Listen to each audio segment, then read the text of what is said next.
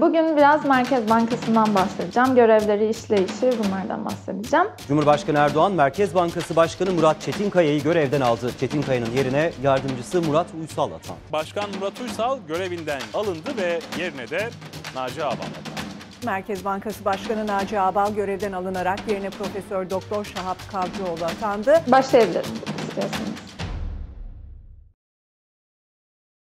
Türkiye Cumhuriyeti Merkez Bankası 1931 yılında anonim bir şirket olarak kuruluyor. Yani bildiğimiz devlet kurumlarından daha bağımsız bir yapıya sahip. ABD ve Avrupa'da merkez bankaları 1600-1700'lü yıllarda kuruluyor. Fakat şu an bildiğimiz ABD Merkez Bankası yani Fed 1913 yılında kuruluyor. Merkez bankaları daha çok bağımsız bir yapıya sahip fakat otoriter rejimlerde, Çin gibi, Venezuela gibi devletlerde Merkez Bankası'nın bağımsızlığından söz etmemiz mümkün değil. Yani maliye ve para politikaları devlet tarafından yönetiliyor. Maliye politikaları devletin kamu harcamaları, vergiler gibi araçları kullanarak daha çok ekonomik dalgalanmaları en aza indirgemeyi hedeflediği araçlar diyebiliriz. Para politikaları ise fiyat istikrarı, ekonomik büyüme gibi hedeflerle paranın maliyetinin kontrol edildiği araçlardır. Bu politikalar ise Merkez Bankası tarafından uygulanmaktadır. Biraz Merkez Bankası'nın tarihsel sürecinden bahsedelim. 1940'lı yıllarda 2. Dünya Savaşı'nın olumsuz etkilerinden dolayı Merkez Bankası daha çok kamusal finansman açığını kapatmaya yönelik politikalarda bulunuyor. Yani bağımsız bir para politikası uygulamıyor. Planlı ekonomiye geçişin yaşandığı 1960'lı yıllarda daha çok sanayinin gelişimiyle Merkez Bankası büyümeci politikalar uyguluyor. 1980'li yıllarda ise dünyada gerçekleşen neoliberal dönüşümle beraber Merkez Bankası politikaları tamamen bir dönüm noktasına giriyor. Yani yapısal bir dönüşüm sürecine giriyor. Neoliberal dönüşüm devletin daha müdahaleci bir rolden piyasanın önünü açtığı rolü üstlenmesi olarak tanımlayabiliriz. Türkiye'de Özal'la birlikte yapısal bir dönüşüm başlıyor Merkez Bankası politikalarında. Yani finansal serbestleşmenin başladığı yıllar diyebiliriz. Merkez Bankası bu noktada serbest dış ticaret politikalarına uyumlu bir şekilde yol izliyor. Fakat 2001 krizinden sonra enflasyon ciddi bir sorun haline geliyor ve Merkez Bankası'nın şu an hepimizin bildiği fiyat istikrarı temel amacı haline geliyor. Ekonomide bu sene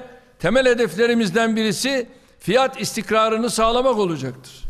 Fiyat istikrarı ne demek? Merkez Bankası para politikalarını aslında uzun vadede enflasyonu düşük ve sabit tutmayı amaçlayarak yapıyor. Yani bu sayede insanların alım gücünü yüksek tutmaya çalışıyor. ABD'de örneğin 15-20 sene önce 1 dolara aldığımız bir dondurmayı şu an hala aynı fiyatta alabiliyoruz bu sayede. Fiyat istikrarı tamamen toplum refahına bağlanıyor diyebiliriz. Merkez Bankası hangi araçları kullanarak fiyat istikrarını sağlıyor? Merkez Bankası'nın elindeki araçları güçlü bir şekilde kullanacağını kamuoyuyla da paylaşmak isterim. Ülkelerde merkez bankaları belirli aralıklarla faiz kararı açıklıyor. Bu faiz kararı aslında enflasyonla uyumlu gözeterek aldığı bir karar genelde. Peki faiz kararları neleri etkiliyor diye sorabiliriz. Faiz aslında doğrudan arz talep ilişkisini etkileyen bir araç. Döviz kuru, hisse tahvil fiyatları ve en önemlisi beklentileri etkiliyor aslında. Mesela faiz oranlarındaki bir artış hisse senetlerinin fiyatın düşmesine sebep oluyor. Bu da hisse senetleri sahiplerinin aslında servetinin azaldığını gösteriyor. Servet azaldığı için de doğrudan bir talebin düşmesini görüyoruz piyasada. Beklentileri nasıl etkiliyor? Bundan konuşabiliriz. Aslında piyasadaki enflasyon beklentisi enflasyonu beraberinde getiriyor. Yani enflasyon beklentisi oluştuğunda insanların ücret talebi artıyor.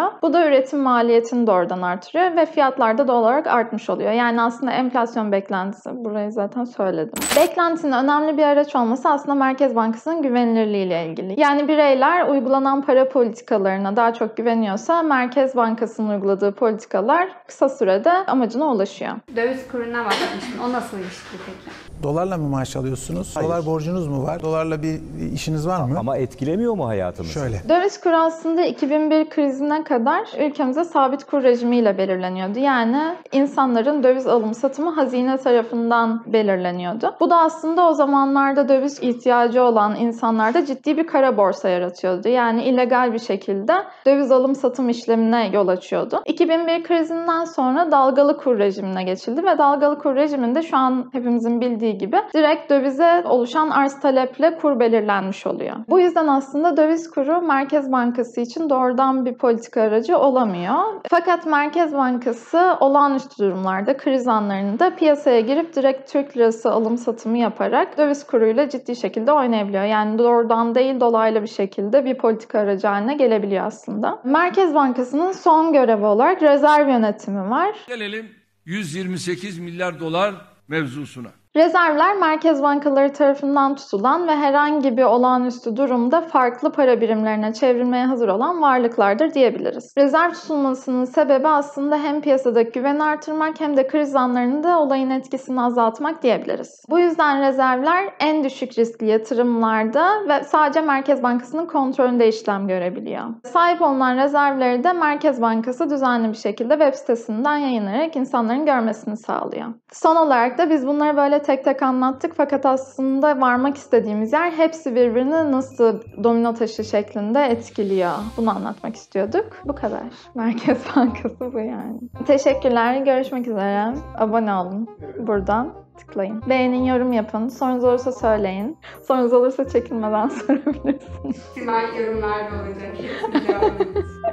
Görüşürüz.